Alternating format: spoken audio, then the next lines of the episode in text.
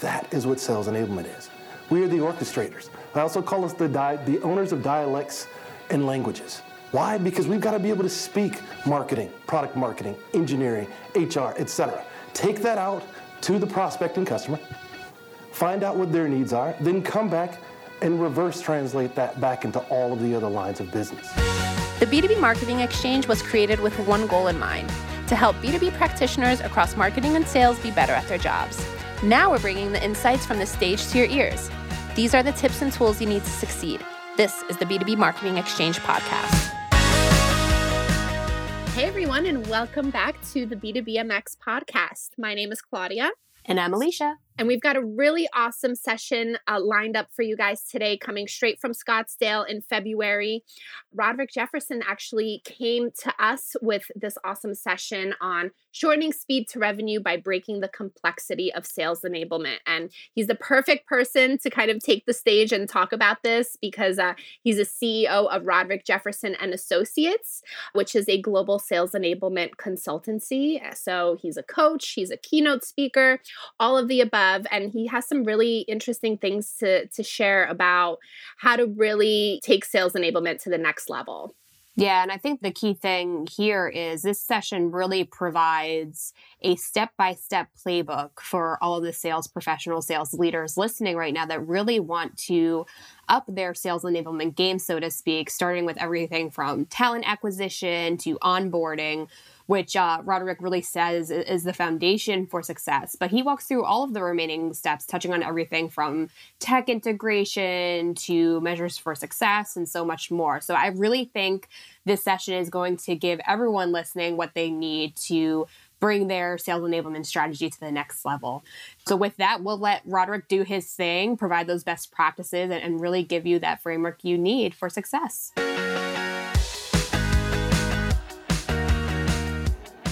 Welcome and thank you for coming. Um, I'm Roderick Jefferson. I'm the CEO of Roderick Jefferson and Associates. We are a sales enablement, sales training, and sales coaching practice. Why do you care? Because in some way or other, sales enablement is going to, if it's not today, it's going to impact you, your organization, regardless of what industry you work in, for as long as you're working. Where's AI come into play?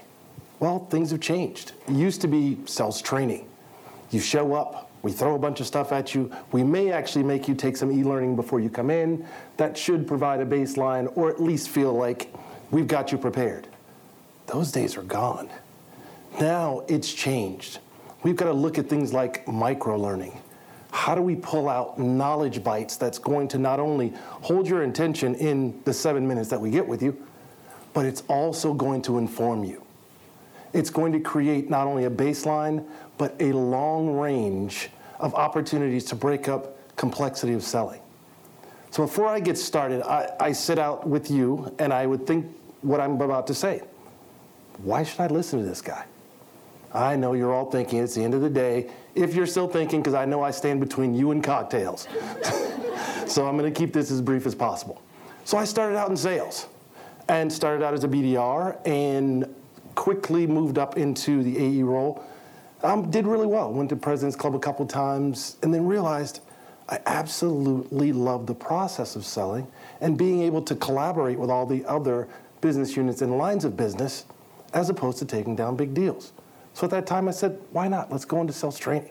It sounded like fun. I've got a couple of little templates. Okay, let's be honest, they were PowerPoint and Word things that looked kind of beautified. But what I decided at that point was, how could I impact the customer's journey by sharing the knowledge that I had with all of the other folks that were in our sales organizations. And it's worked out pretty well. Um, I have been fortunate. I've run sales enablement for Siebel Systems, Network Appliance, Business Objects, eBay, HP, Oracle, and Salesforce and Marketo. Great resume for me, I know. But beside that, one a day, some of those companies are going to be big. I'm counting on the stock where we are today is how do we take that and share it with you as sales folks, as marketers, and how do we make that a critical piece of what you do forward and clearing up what is sales enablement? Let me ask the room what sales enablement in your organization? What does that mean? This is the interactive part. What sales enablement mean? Yes and yes. now let's try it one time at a time. Right here. Just preparing sales in general for upcoming campaigns. Because you started with just, we're going to hopefully change that. Well, there's more than just that. There we go. How about in the back? Um, I said to enable your sales reps to sell better, but also to help them have better conversations with, with their, with their prospects. We're this close. Absolutely. That's definitely a component of it.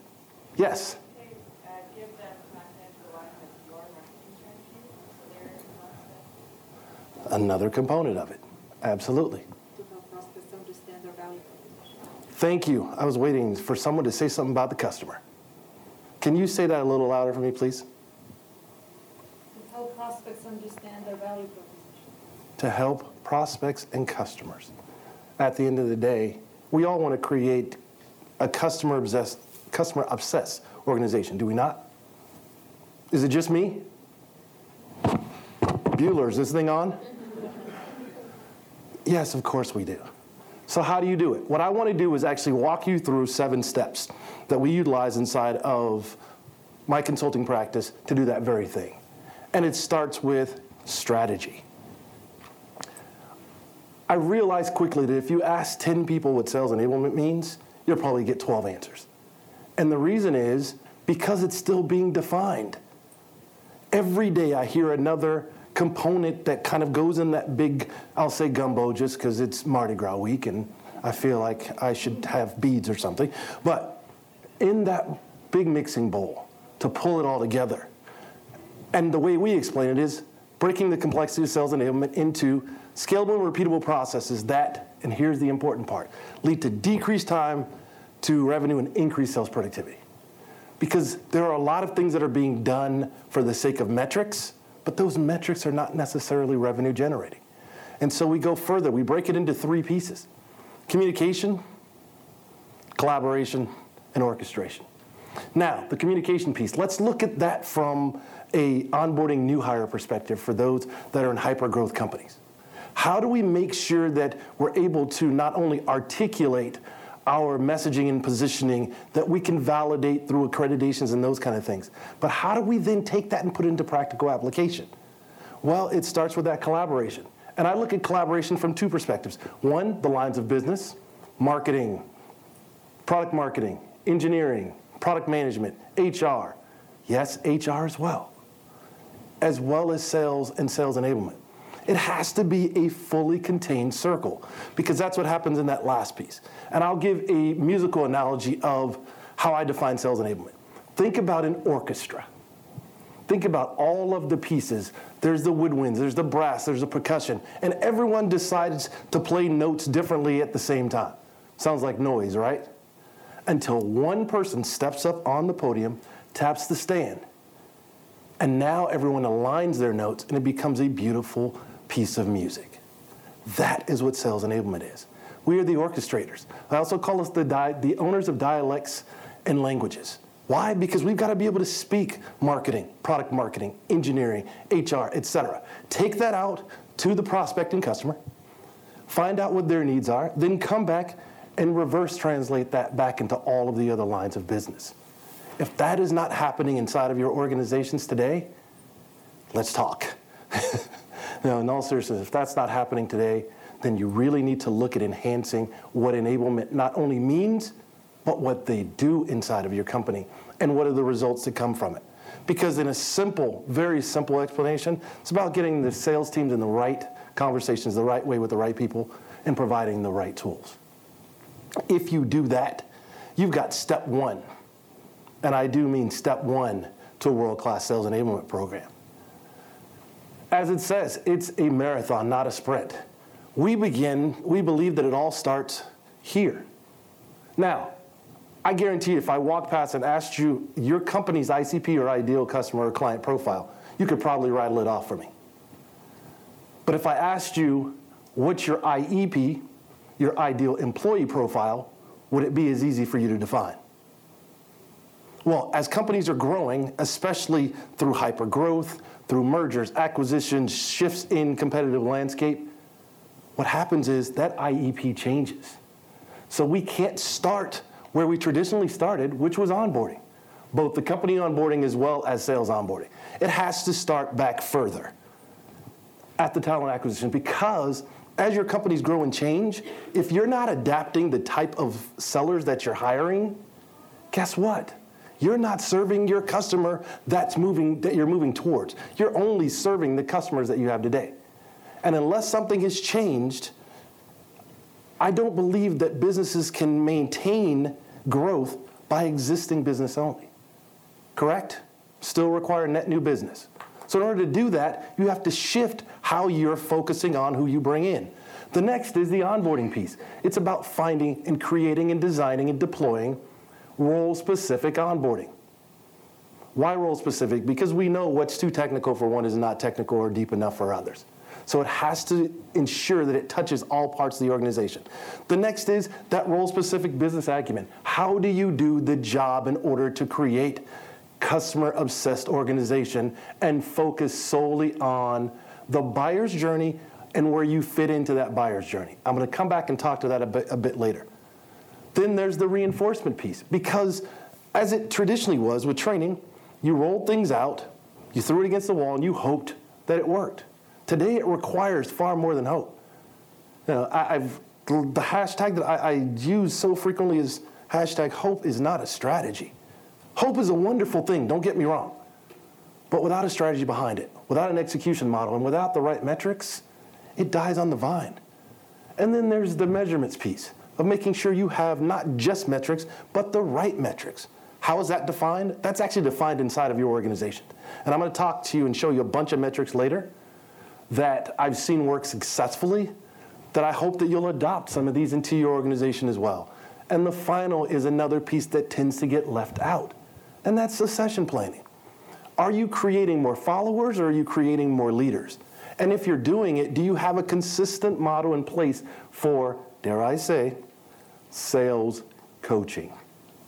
I don't mean sales leadership, I don't mean sales management. I mean true coaches. The problem is we get these rock star sales folks, we promote them up to sales manager, but we never actually teach them how to coach. So if you don't have a coaching model in place and a proficiency model for coaching, something you might want to take back to your organization as well. Starts with onboarding, and I'm just going to build this out. And I'm going to stop for a moment and let you read these from LinkedIn and from Glassdoor. And then I'll talk about the importance of them.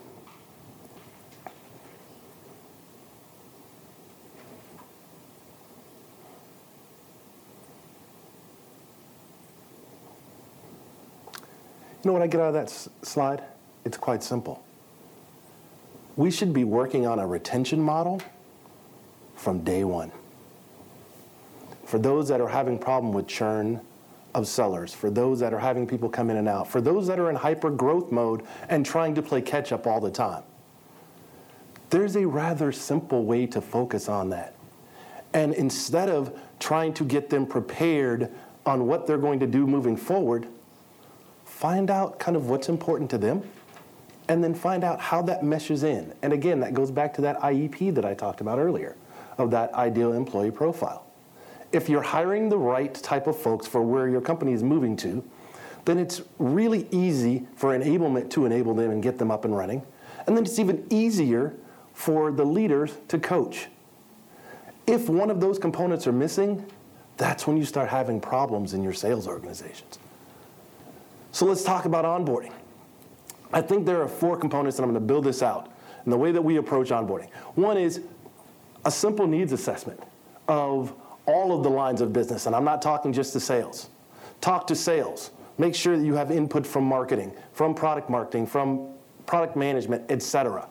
Because you're going to find out by asking the same questions, you're probably going to get variations or different answers to those questions. And sometimes it's actually really good to have different answers because now you can collectively pull them all together. Sometimes it's not so good to have different answers because that means now you have silos built. Show of hands, who has silo? No, never mind. Don't put your hands up. Those silos become a piece of an organization that can literally kill a business unit, and as it grows and festers, it kills the most important part of any business your culture. It truly does. If you have a mismatch in answers to certain questions, if you have a mismatch in collaboration or lack of collaboration, or you've got finger pointing, you've got a cultural issue. And that cultural issue is something that can either fester and kill or something that can grow and expand if it's stopped early. So then it's, it's about you know resource planning and understanding what's out there, making sure that there's an actual framework for your end-to-end programs, from onboarding all the way out to that succession planning, as I said, and then taking that hope piece out. How are you going to execute? And what is the role of each of the lines of business in that execution? I think there are five P's. Got to understand what your purpose is. And it starts, as I said, with culture. Got to define what the charter for enablement is and what does success look like. And this one is incredibly important because otherwise, sales enablement becomes similar to IT. And no disrespect to IT, I love them. They have saved my career a number of times. But they become the fixers of broken things. And that's not what we are. We are truly here to partner with all of the lines of business and to be that hub that spokes out to every part of the organization. The next is do we have the right people? Back to that IEP again, right? Do we have the right talent? We all know compensation drives behavior. Do we have the right compensation model in place? And back to succession planning. What are we doing to create more leaders and less followers inside of your organization? The next is what are the programs that are in place from onboarding all the way through domain expertise and continuing education. And again, that those are role specific that fit the given organization and the, the given role. Next is how are we getting the word out? How are we as sales enablement partnering with marketing from a communication perspective? Who actually owns sales comms? And who's responsible for delivering and or vetting those comms with the sales leaders? The answer is both. Sounds kind of crazy, doesn't it? But if you're sending out communications from a marketing perspective to the sales team and you're not getting results, go back to your enablement person and say, hey, I need to work with you and craft this. Is this in sales language? Is this in sales speak? Is this in marketing language? Are they getting it? And are we hitting the points that's important to them? Are we starting with the WIFM for them, or are we trying to push information and content out to them? The last P is platforms. How are you going to scale? What tools are you using currently? How are you going to automate some of the things that you're doing today? And then finally, what are the right metrics when are they communicated? How are they communicated out? And who is actually communicating that? Those will be the make or break five P's right there for having successful sales enablement. I'll stop for a moment. I see a lot of cameras up. Where does it start? It starts and ends with the buyer's journey. But here's the problem, and this may be directly related to your companies. We want to start here. What's our sales process? What's the sales methodology that we're going to follow?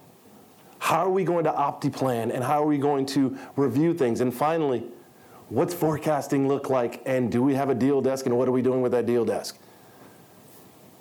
News flash.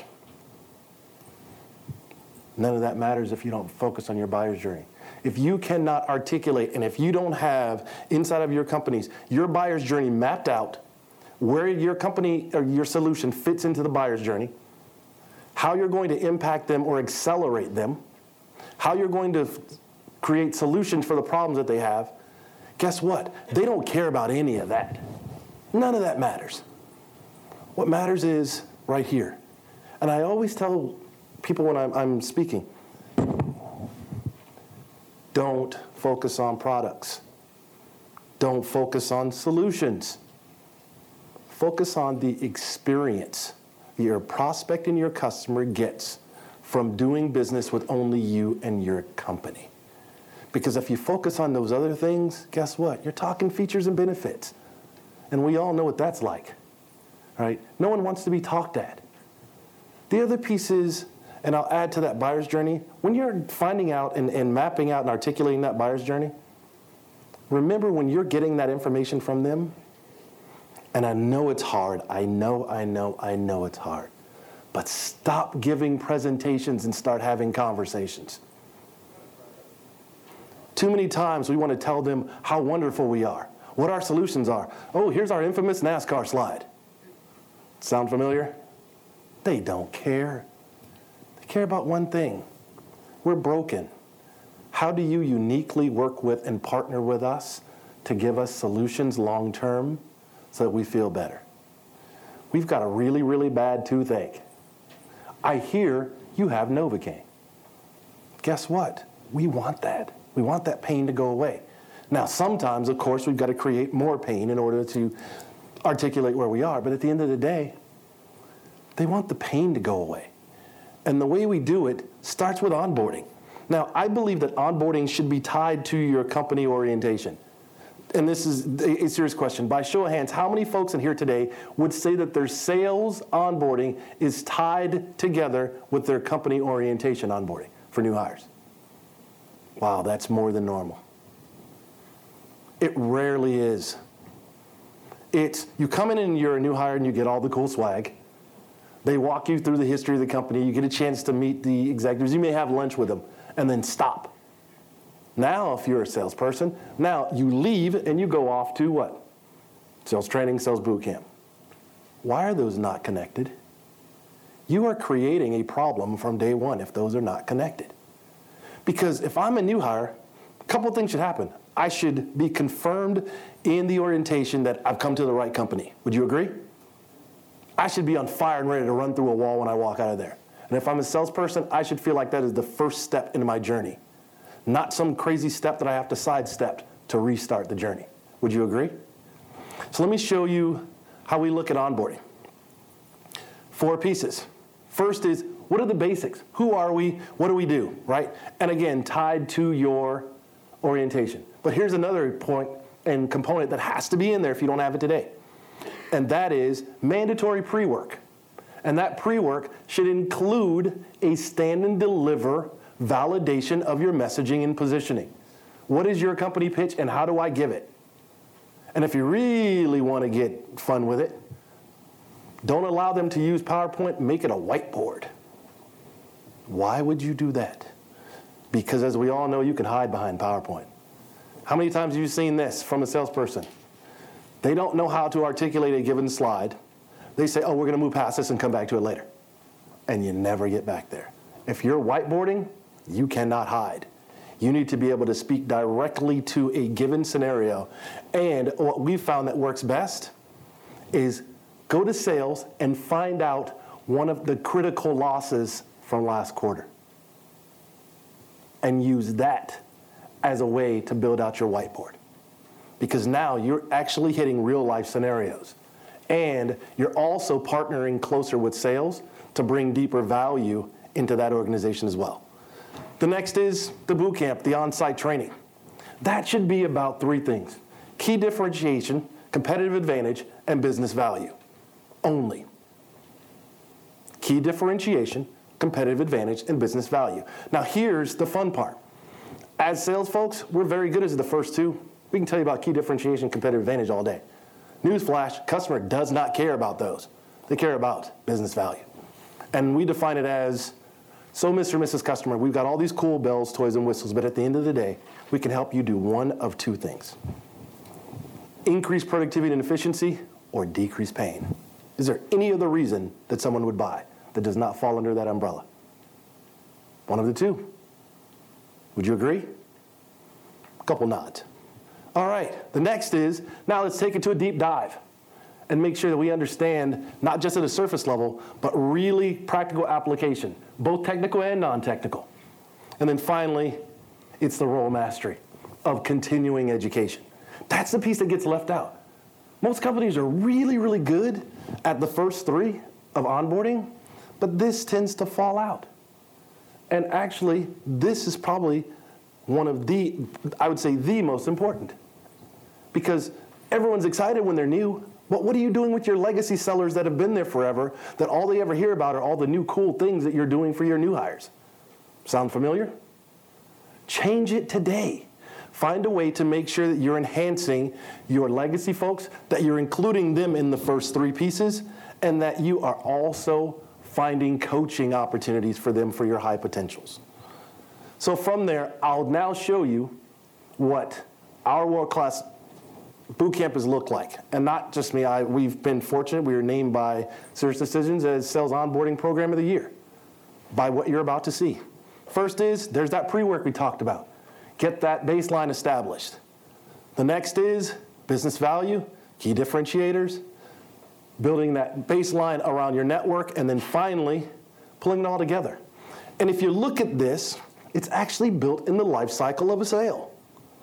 It starts with discovery and qualification, goes all the way through articulating the messaging and positioning, and then it steps into the network that will be required around the methodology, et cetera, and the other roles inside of the company. And finally, we actually ended that by bringing a live customer on site. I know that's dangerous. But if you don't do it, shouldn't everything start and end with your customer? Wouldn't you want your new hires to find out why your customer answers the phone when your competitors call? What are they saying? What makes them stick with you? Bad implementations happen all the time. Why do you guys stick with us after that? What did we do to earn that trust from you? If you can do this, you've got a great start. Now, there's a case study that ties that all together. And that case study, again, was built based upon a loss from sales in the previous quarter.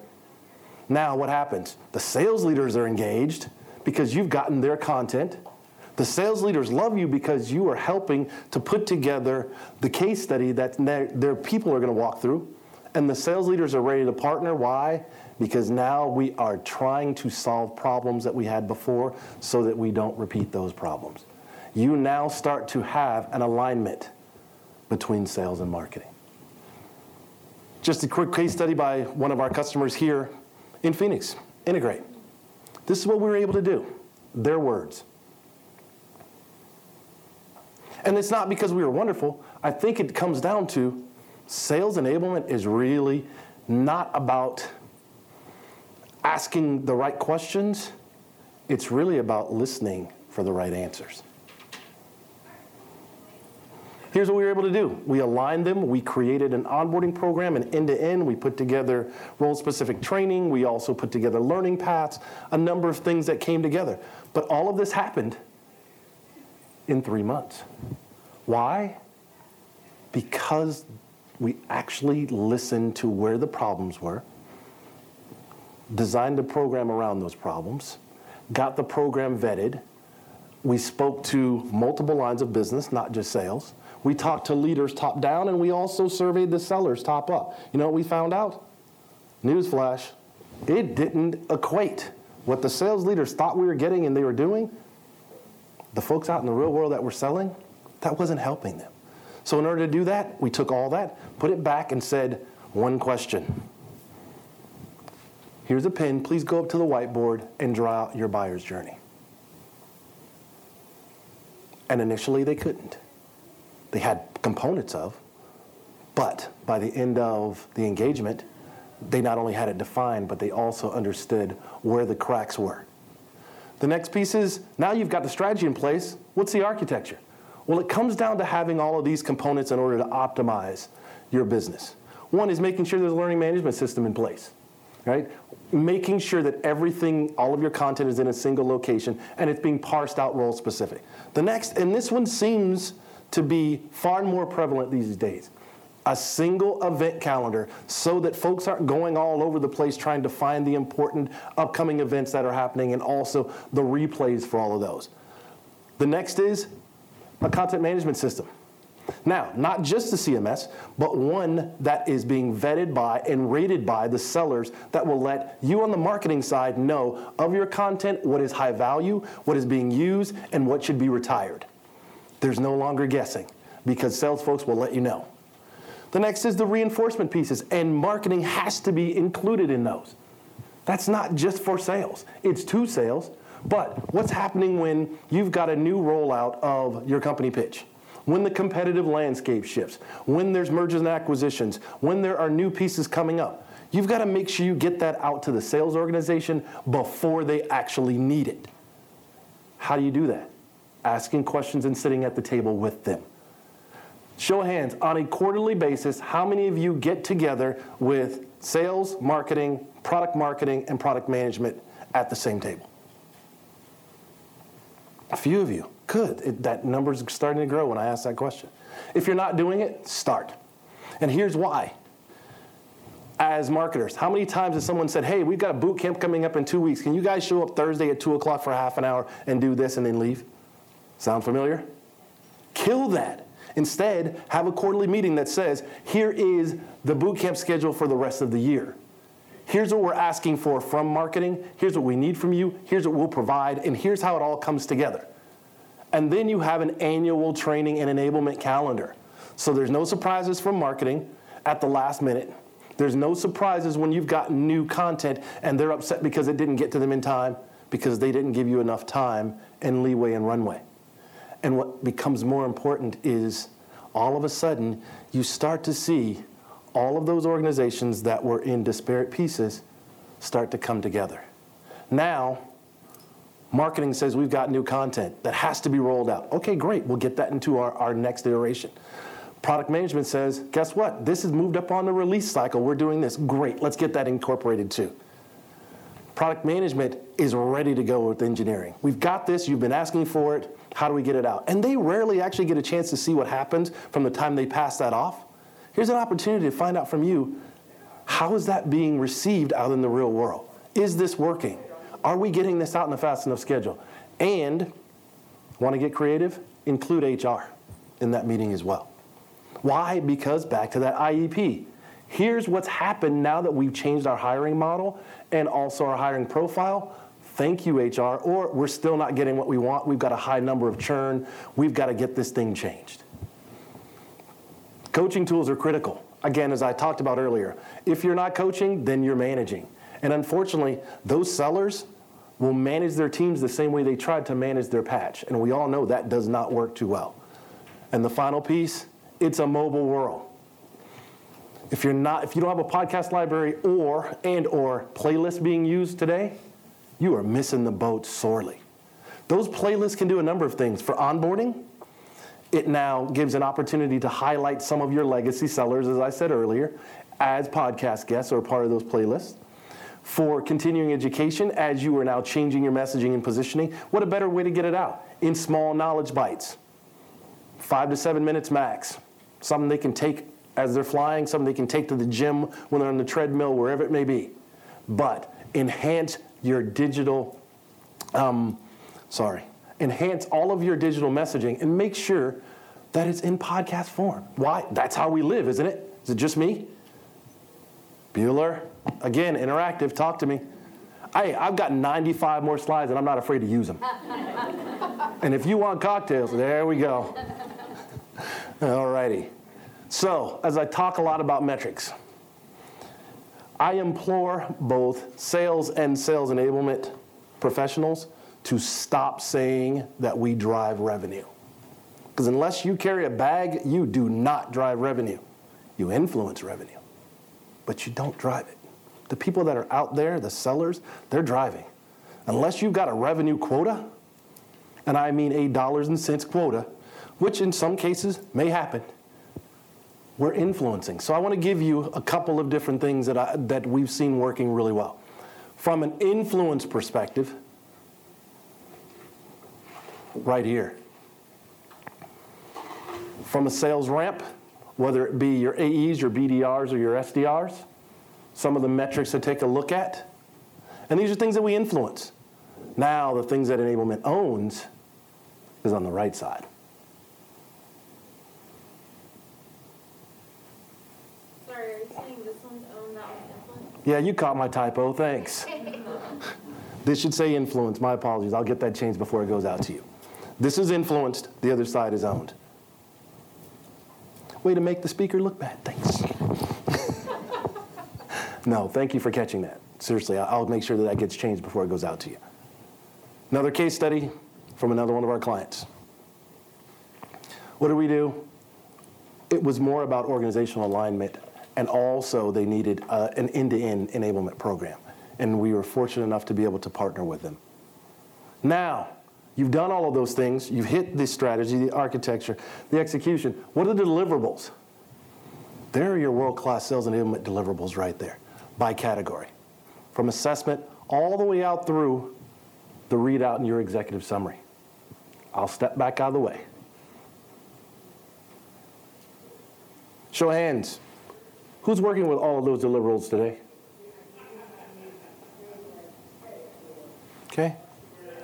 Here's an opportunity now to take that back to the marketing org, to the product marketing, and to the sales org to say, hey, where are we on these? And by the way, all of those results should be kept in your CRM. There's no more, I feel like, I think we're doing this, um, I'm not sure. All of those should come directly out of your CRM and can be validated and show value for not only sales enablement, but the partnership across the lines of business. So let's talk about execution a little bit. I think there are five pieces.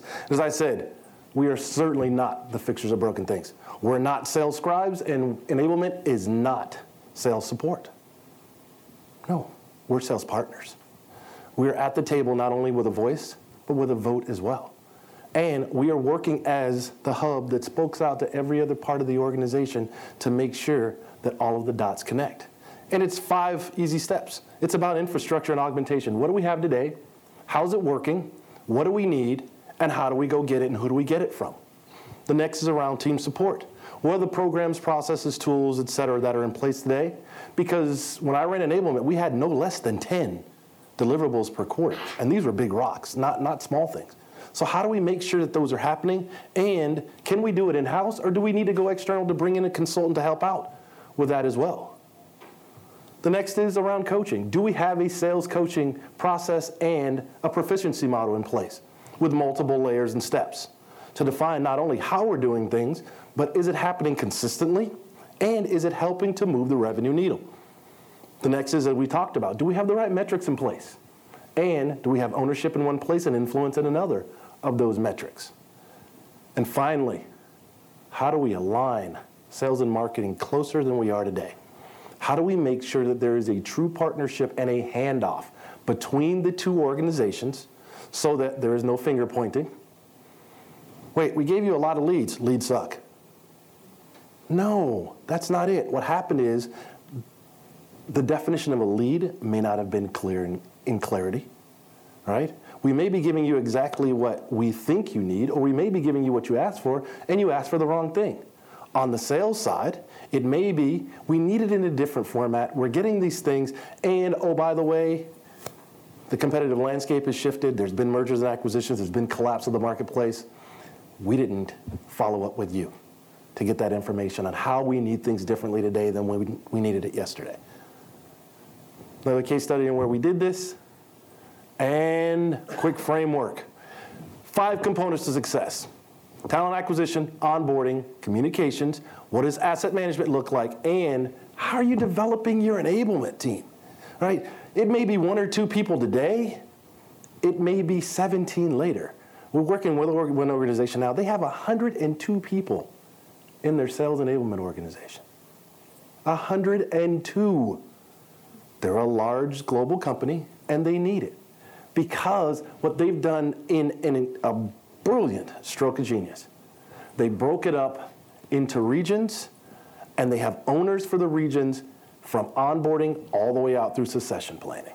So you're not overloading people. And they've also created a shared service of coordinators in enablement. Why do you need coordinators? Because that allows the program managers to actually do their job.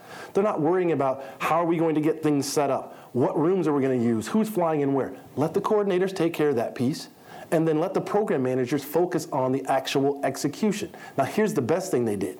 They actually utilized that program, the coordinator role, as a stepping stone into program management. You've already done the job, you know what's happening. Now all we have to do is groom you on how to be a sales enablement professional and they have gone incredibly huge. I would say initially they were their time to first close for new hires was 88 days. In the SMB market now, not in the enterprise space, but in their SMB market, 88 days.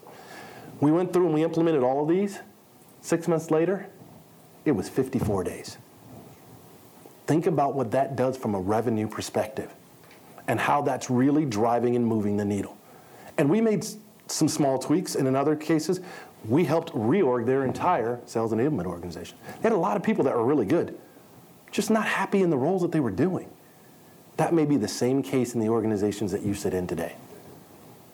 Just some of the companies, I'll get past that. I want to go to key takeaways. This is the important part. Because, like you, I hate to sit out there and someone talk about all these things, but I want to give you something that you can walk away tomorrow and put into practical application. Here's an interesting one focus on building partnerships across the organization instead of a brand. I know everyone has to have a solid brand, and I don't disagree with that. But sometimes the brand of who you are overcomes what you're trying to do, and it becomes more important, which means to the other lines of business, you become less important. The next, communicate early and often. Marketing, things change all the time. Sales leaders, we need to know this, and we need to know it early. And we need to know it from different angles because on the technical side with the SCs and SAs, they need to be able to go deep, deep, deep on this. The BDRs, SDRs, they need to understand how to position it at a, higher le- at a high level across multiple ICPs, right? Across multiple profiles. Think about this from a customer support and customer success perspective. They don't need to just go deep, they've got to go deep and wide. So think the next time you're rolling out content and you're making changes to messaging and positioning, not just what are you rolling out, but who's it going to and how deep or wide does this need to go? You can't peanut butter content anymore because what's too technical for one is not nearly technical enough for another. Or what's deep enough for one doesn't even scratch the surface for the others on the technical side of what you need. Do not assume just because there's activity coming out of your world that it's equating to value for the receiver of your content. I saw this morning in, in the kickoff, and it reminded me rather than focusing on what you're going to get out, explain to the other lines of business why it's important and where it fits back into that customer journey. There it is. Don't sell products or solution, sell the experience of working uniquely only with your company. It's not about just talking about competitive landscape anymore. It's not just talking about how different you do things. It's about explaining the why and how you're going to take away that pain with the Novocaine that only your company has. Learn the language of your stakeholders. Don't talk to sales folks in marketing speak. We will shut down. Don't talk to customer support the same way that you talk to technical sales because that's not the language they speak. Learn their language and then figure out how to translate that into the content that you're putting out and then vet that with them and then vet it again and then iterate on that content. Coaching, coaching, coaching, right? We all want to be great leaders. And I think intrinsically people want to do the right thing. Most of the time, they just haven't been taught what the right thing is or how to do it, and how to adjust that quote unquote right thing for the individuals. We all try and coach across an entire organization, but no two are the same. But yet, sometimes we don't adjust our coaching style to the receiver because we're so intent on getting out the message. I said it earlier Stop giving presentations and start having conversations. As with you, no one wants to be talked at. Everyone wants to feel like they at least have a voice in what's coming out, if not a vote. No, it's not always going to be by committee, but it will be more pertinent if you just go and ask your stakeholders hey, does this work?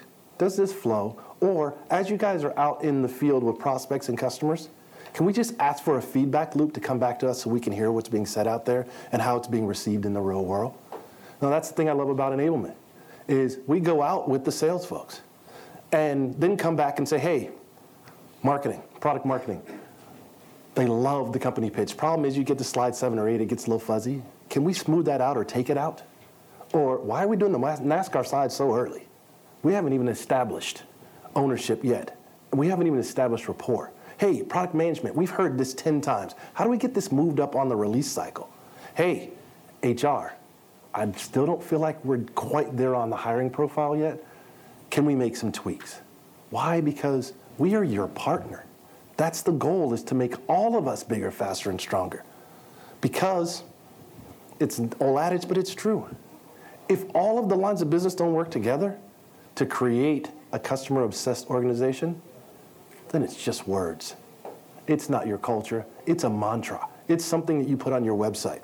And you know what? Customers know, and they will also talk to each other on whether or not you live that or if it's just something you put out. Finally, I'll leave you with this I believe we train animals and we enable people. I'm gonna let that settle in for a second. It's funny because I see the laugh kind of going like a wave all the way to the back.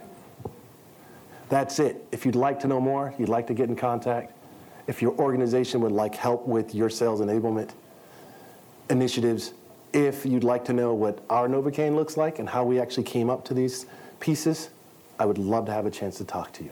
Now, if I may, just a couple of questions. Um, I don't want to just stand up and throw information out to you. You came for a specific reason, so are there any questions in regards to the content? Yes. Are there any strategies or best practices uh, to include in a BDR script so they can have better conversations, more qualified conversations? So the question is around scripting for BDRs to make them more proficient and efficient and have better conversations. Correct. Yes. The answer is yes, there are. Absolutely. Because, again, first I would start with making sure you, you outline the profiles that they're talking to, find out what's top of mind for them, find out where their hot buttons are, find out where the most common problems are, and then work with the BDR manager to roll that out. Because what's important to your manager is imperative to you. Make sense? Any other questions? Everybody wants a cocktail, don't they? So do I. Thank you very much. I sincerely appreciate it. All right, so what did we tell you? I mean, Roderick provided not just the framework, but the real examples, case studies, takeaways for sales enablement. I think covering everything from the the personal side of it, right? That that we're really building partnerships, we're building community to the tactical side, the nuts and bolts of what you need to do, the solutions you need to implement, the metrics you need to be tracking. So I think he really covered the full gamut, Claudia. What do you think? Absolutely. And it's really, again, it's coaching, like he said during the session, coaching is a skill that you have to develop over time. And instead of just talking at people, start having conversations, and all that magic will just work for you. So the session was awesome. I loved the case studies from Integrate and Showpad. There's just great stuff in there. Yep, absolutely. And we'll we'll try our best to include more sales sessions, some more sales speakers because I really do think sales and marketing need to be working in tandem, that they're two very different disciplines that require their own insights, their own best practices. So, if you guys have any ideas around folks that we should have on the show or experts that we should interview, please definitely do drop us a line on Twitter at B2BMX or through our personal channels. And as always, thanks again so much for taking the time out to listen. We'll be back next week. Thanks, everyone, and take care.